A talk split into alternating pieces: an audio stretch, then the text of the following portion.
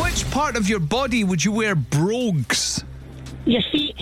Which famous battle took place in 1066? The Battle of Bannockburn. Which nautical term is given to the left hand side of a boat? Pass. According to the proverb, a leopard never changes its what? Sports. In the Disney movie Zootopia, what kind of animal is Judy Hopps? A, bu- a, bu- a bunny. A bunny. Which 90s Spanish duo sang the song Macarena? Oh. Pass. In which Glasgow in the West town would you find Newark Castle?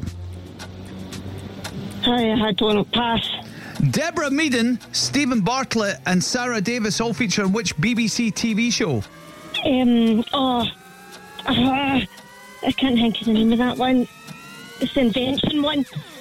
Oh, I can't remember it. I forgot. Oh, you're going Pass. to kick yourself out of time here. It's Dragon's Den. That's it. That's the one. Can we give you that? Because you knew. Um, well, I mean, there was more questions, and I think we would have got further if we'd carried on. But Aye.